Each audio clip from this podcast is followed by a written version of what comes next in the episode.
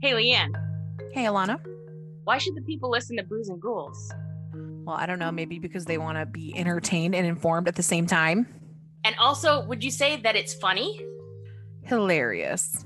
He's also not a fan of men and will try to scare them off. Well, listen, I'm scared off a man or doing my day too. He's still trying to run his ghost brothel. I love it. Check out Booze and Ghouls, A paranormal, true crime, and conspiracy podcast. new episodes every Friday.